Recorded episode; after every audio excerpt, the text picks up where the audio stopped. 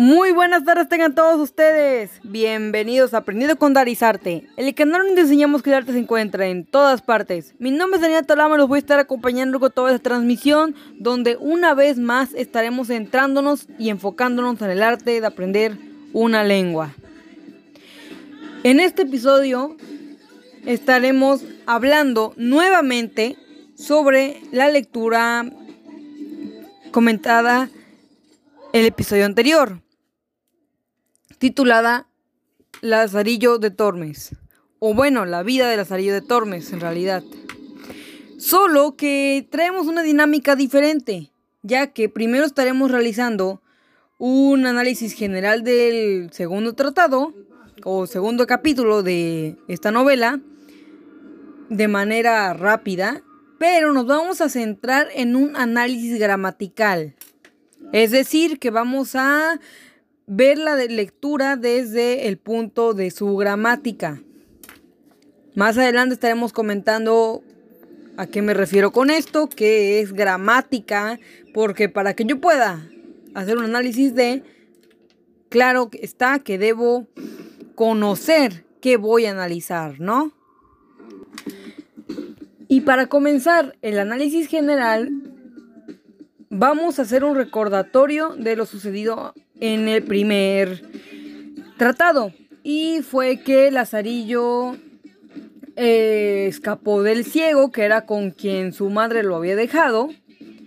Y eh, llegando o empezando el segundo tratado, Lazarillo se le confiesa a un clérigo.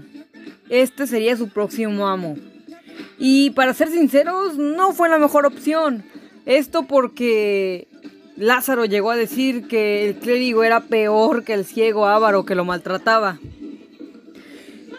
Y bueno, es que entre las muchas cosas negativas, resaltamos principalmente que el clérigo le escondía a Lázaro la comida y solo le permitía comer cebollas. Bueno, en realidad solamente le permitía comer una cada cuatro días, porque si se excedía lo castigaba. De ahí en fuera no podía comer nada en su casa más que una caja vieja que estaba este, cerrada con una llave que era donde había comida y estaba el clérigo era quien, la, quien traía la llave. Entonces Lázaro tenía que ir a pedirle la llave para este, sacar comida de ahí, sin embargo solamente el clérigo la consumía.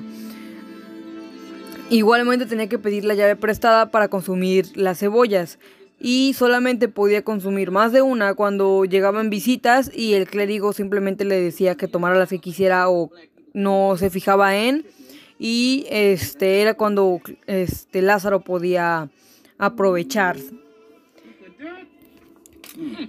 La novela nos da una visión de la hipocresía de los profetas de la iglesia, donde al alabar y demostrar su amor por el Señor y el pueblo realmente no es como se piensa. Es más que nada una fachada para no demostrar lo mal personas que son como personas en sí, como seres humanos. Porque no tienen empatía, no eh, son sinceros con los demás, o al menos con Lázaro lo trataron muy, muy, muy mal. Eh, aunque lo razonable hubiera sido que Lázaro este, escapara del clérigo nuevamente, no fue así. De hecho, a Lázaro lo echó. Lo echó a su suerte después de que ya no se podía levantar. Porque ya no podía comer. O sea, a tan solo tres semanas que había pasado con él, ella no podía ni pararse de lo flaco que estaba. Pensaba que moriría. Y este, hasta llegó a llorar estar con el ciego. ¿Pueden creerlo? Por su cabeza pasaron un sinfín de ideas como eh, era robar dinero, llegó este, y hasta llegó a desearle la muerte a otras personas, porque cada que fallecía alguien de ahí, realizaban un festín, un banquete, entonces ahí Lázaro podía comer. En el tiempo que él estuvo, llegaron a morir 20 personas, y Lázaro se sintió culpable porque él decía que les había deseado la muerte con tal de comer y que por eso ellos habían fallecido. Entonces, eh, una vez que en su desesperación, sin haber banquete y haber pasado un largo tiempo sin comer, este, realmente lo que debía, Lázaro comenzó a robarle al ciego. Se empezó a agarrar mañas de forma que él, cuando estaba dormido, podía consumir lo que él quisiera: pan, cebollas, en las que él quisiera y comer bien. el clérigo, al darse cuenta, lo golpea este, de una forma que le genera que él quede inconsciente y necesite puntos. Él estaba mal. Y fue así que este, simplemente el clérigo lo echó a su suerte para que él pudiese, pues, ver qué hacía. Y es cuando Lázaro simplemente tiene que buscar y velar por sí mismo. Y bueno, como podemos escuchar, este segundo tratado estuvo un poco más cruel que el primero. Hay que admitir que la vida de Lázaro no va por buen camino. Pero bueno.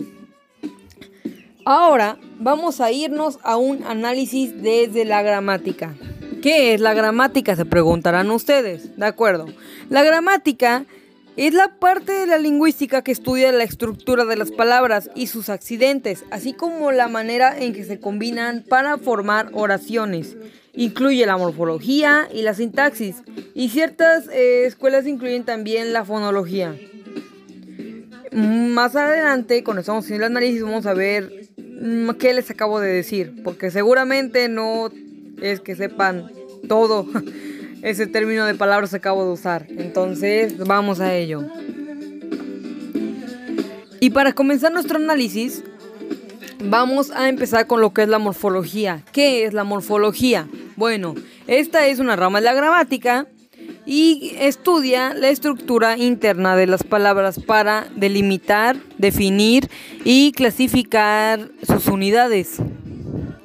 Las clases de palabras a los que da lugar la formación de nuevas palabras. En esta, en la morfología, vamos a analizar unas cuantas palabras en sus diferentes formas. En este caso vamos a ir con lo que son los monemas. De los monemas surgen lo que son los lexemas y los morfemas. Los lexemas, eh, lexemas le atribuyen a una palabra eh, su género o sujeto al que van dirigidos. Esto es baja.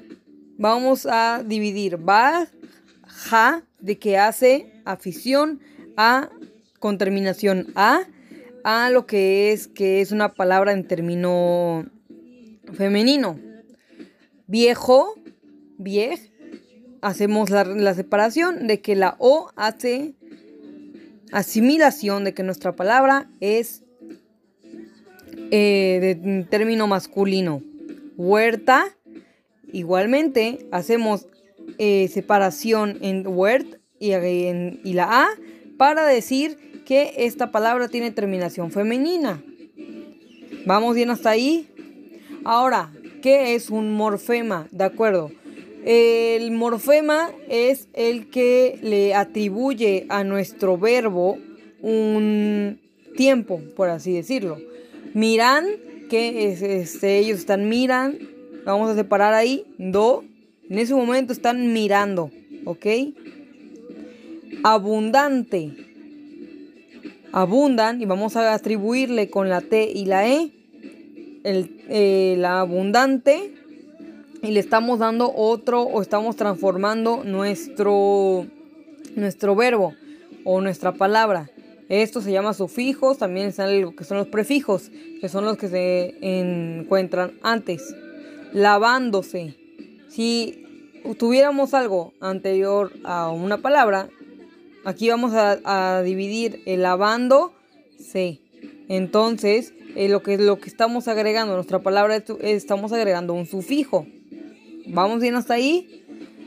Ahora, vamos con la sintaxis. ¿Qué es la sintaxis? Es la parte de la gramática que estudia la forma en que se combinan y relacionamos las palabras para formar consecuencias mayores como los sintagmas y las oraciones así como la función que desempeñan dentro de estas. Bien, voy a darles un ejemplo donde, más, donde voy a separar los, los sintagmas o las partes de la oración para que tengan una visión de qué dije. La oración que voy a comentarles es contemplaba yo muchas veces mi desastre. Sintagma nominal, es decir, eh, nuestro sujeto de la oración es yo. Yo contemplaba. El sintagma verbal lo vamos a conjugar en el copretérito indicativo. Entonces, nuestro verbo cuál es? Contemplar. Y ya conjugado en el tiempo que les acabo de comentar, es contemplaba.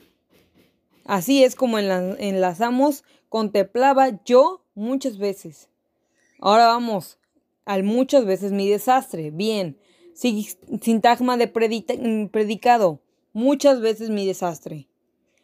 Y está compuesto por el artículo mucho en su forma plural y el sustantivo ves en plural también.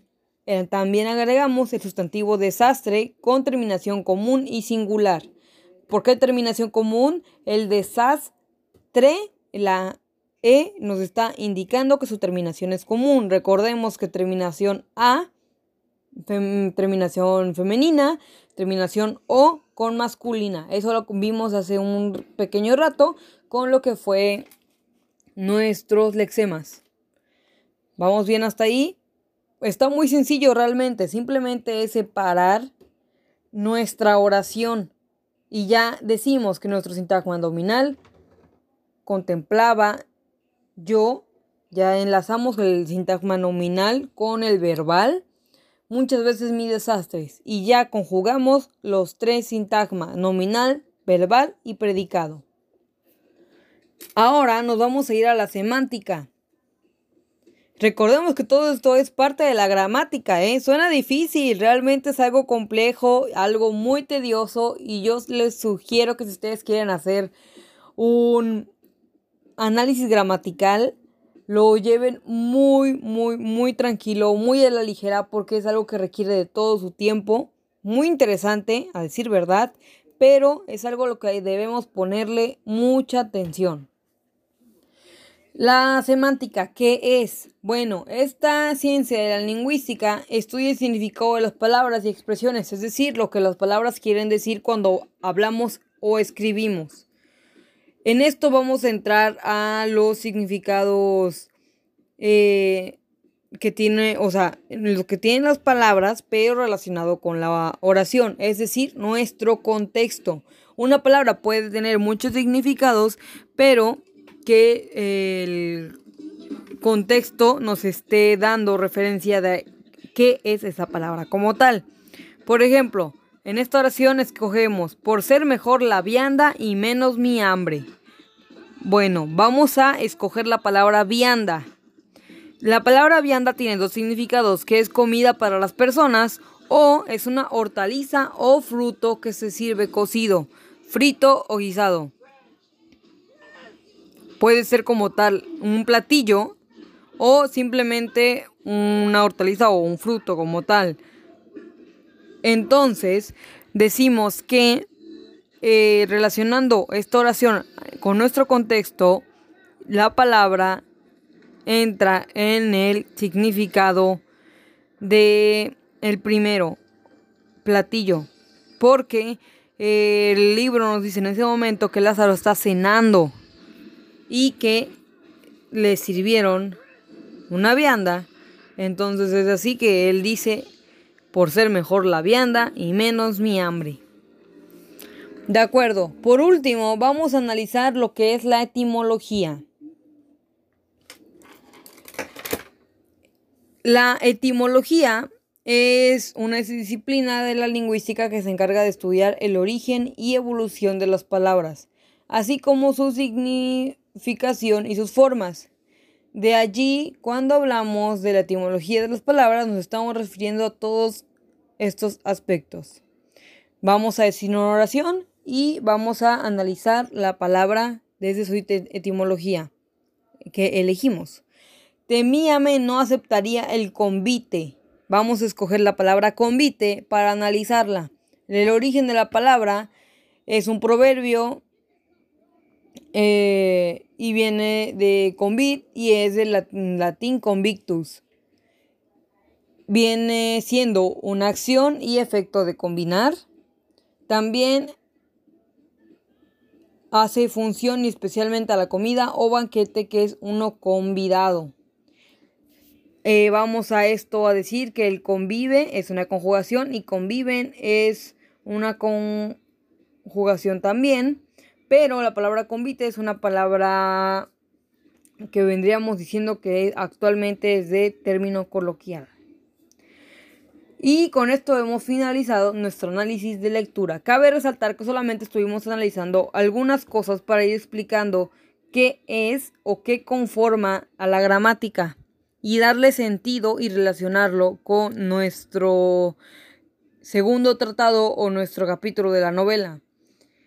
Claro es que también esto es algo larguísimo, o sea, no, no, nos pudimos analizar exactamente cada párrafo de la novela, pero si haberlo hecho habríamos tardado demasiado.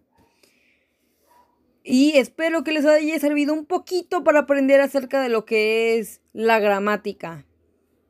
Muchísimas, muchísimas gracias por escucharnos nuevamente. Esperemos que nos estén escuchando en el próximo episodio que viene.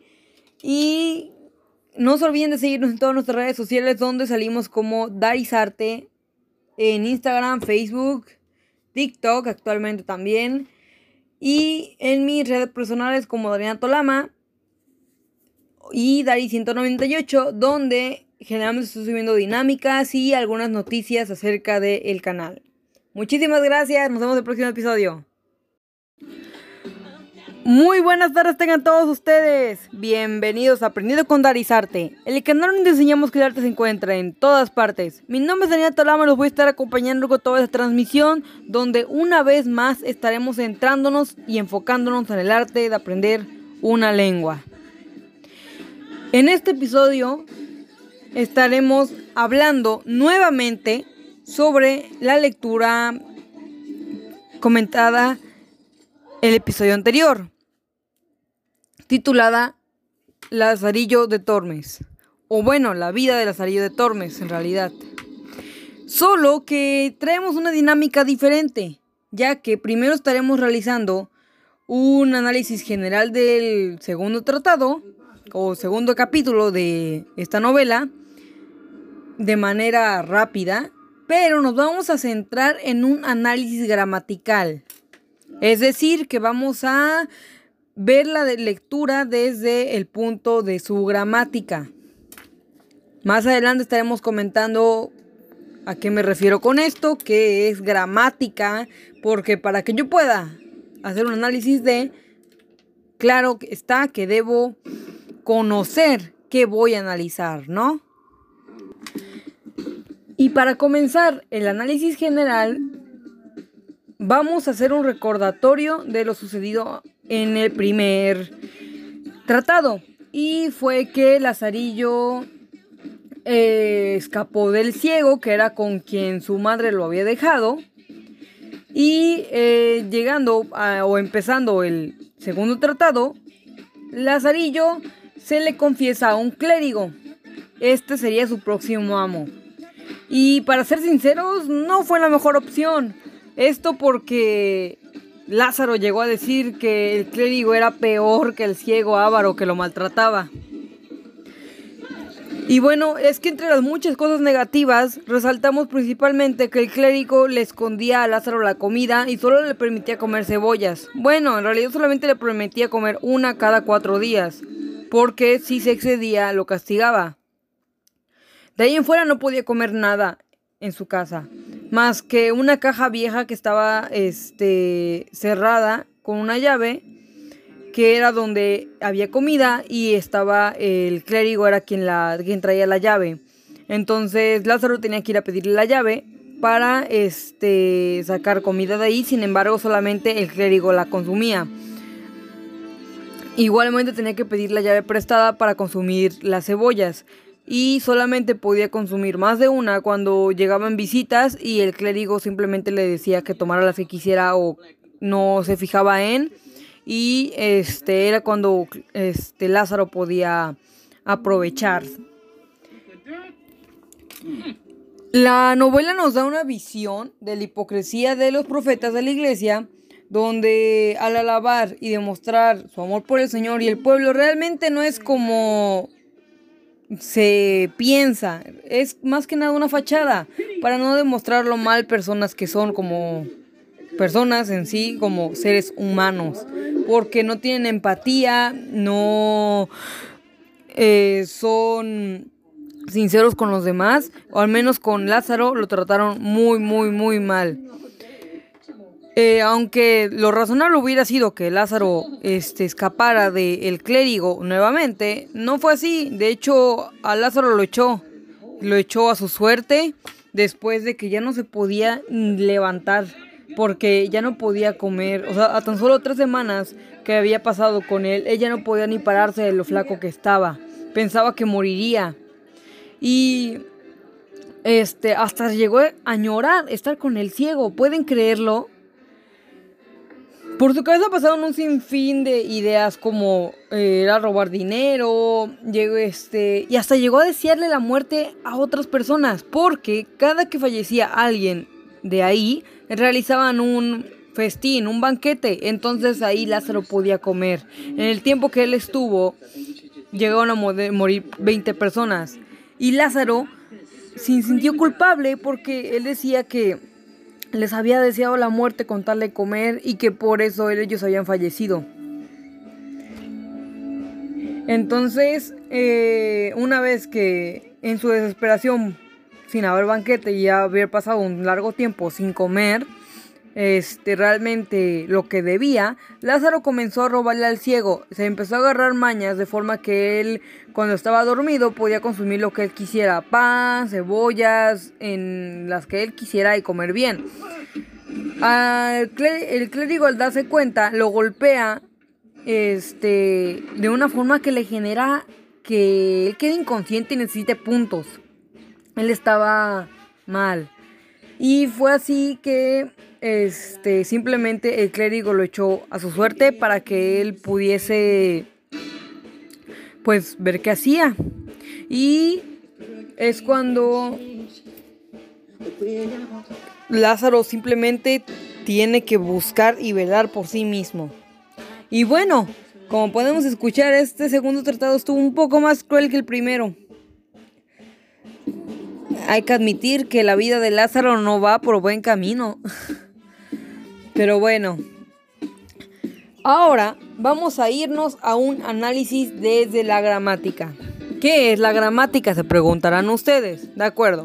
La gramática es la parte de la lingüística que estudia la estructura de las palabras y sus accidentes, así como la manera en que se combinan para formar oraciones.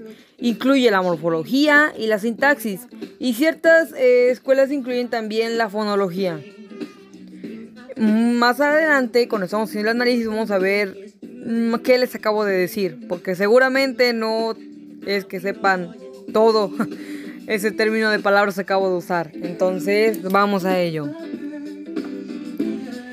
Y para comenzar nuestro análisis, vamos a empezar con lo que es la morfología. ¿Qué es la morfología? Bueno, esta es una rama de la gramática y estudia la estructura interna de las palabras para delimitar, definir y clasificar sus unidades. Las clases de palabras a los que da lugar la formación de nuevas palabras. En esta, en la morfología, vamos a analizar unas cuantas palabras sus diferentes formas. En este caso vamos a ir con lo que son los monemas. De los monemas surgen lo que son los lexemas y los morfemas. Los lexemas, eh, le atribuyen a una palabra eh, su género o sujeto al que van dirigidos. Esto es baja. Vamos a dividir baja de que hace afición a con terminación a, a lo que es que es una palabra en término femenino. Viejo, viej, hacemos la, separación de que la O hace asimilación de que nuestra palabra es eh, de término masculino.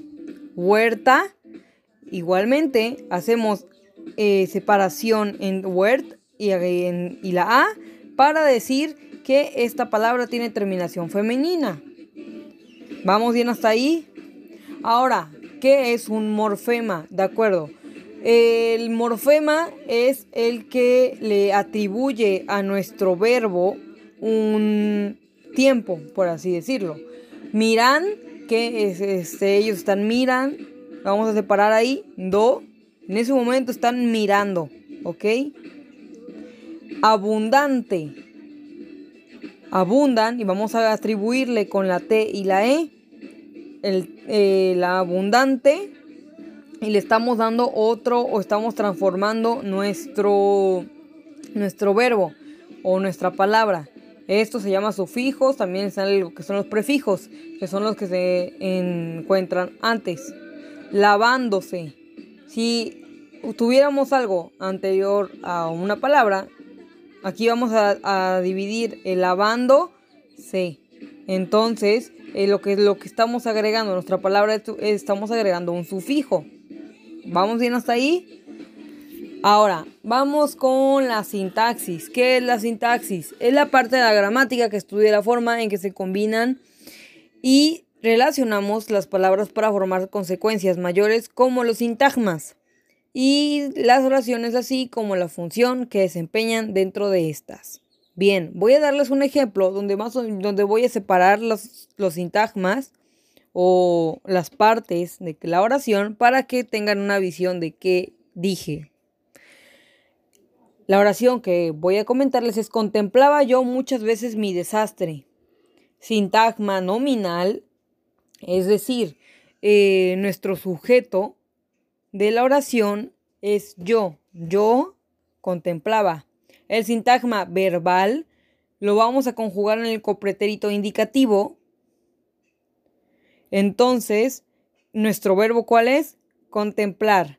Y ya conjugado en el tiempo que les acabo de comentar, es contemplaba.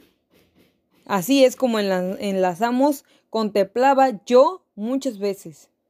Ahora vamos al muchas veces mi desastre. Bien. Sintagma de predicado. Muchas veces mi desastre. Y está compuesto por el artículo mucho en su forma plural y el sustantivo ves en plural también. Eh, también agregamos el sustantivo desastre con terminación común y singular.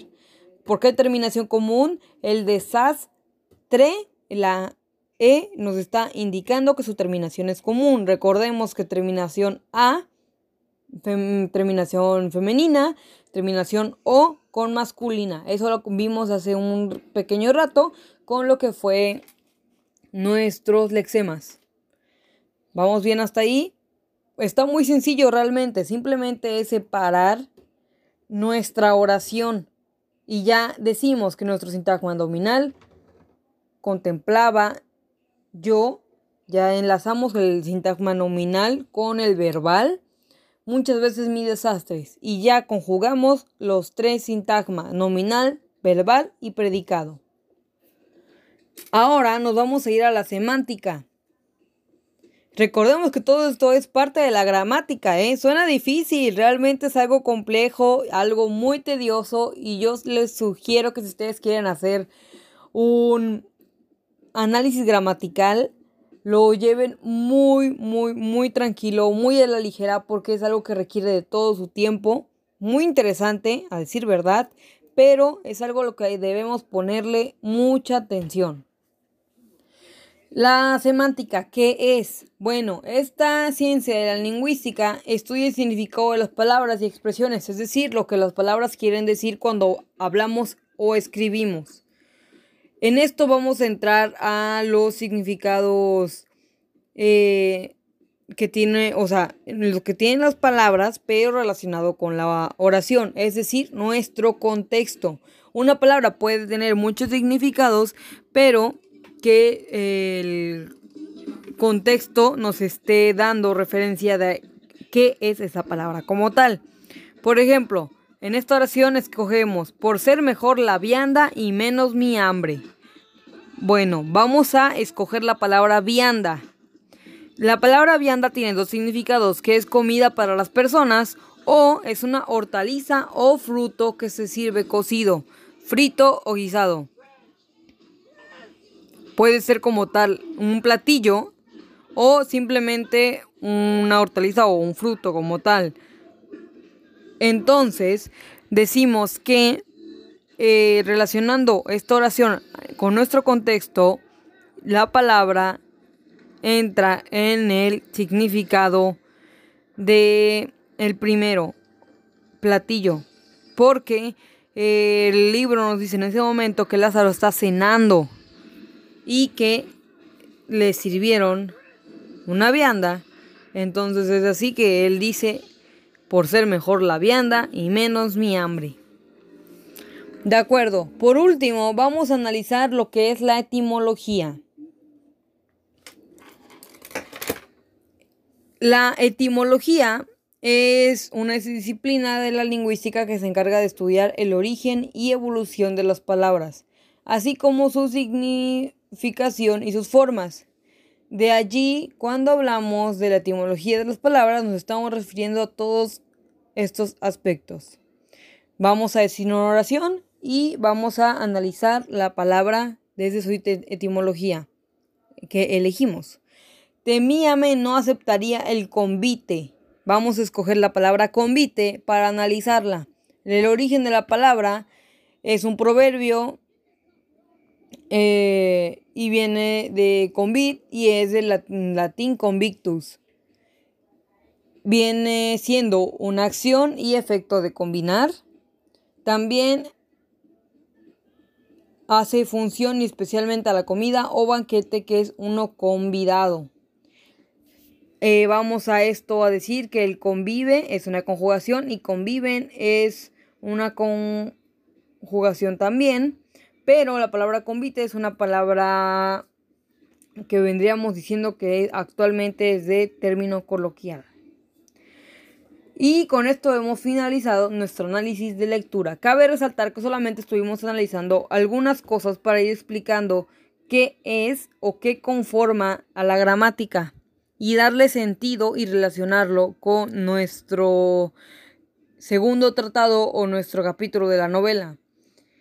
Claro es que también esto es algo larguísimo, o sea, no, nos pudimos analizar exactamente cada párrafo de la novela, pero si haberlo hecho habríamos tardado demasiado.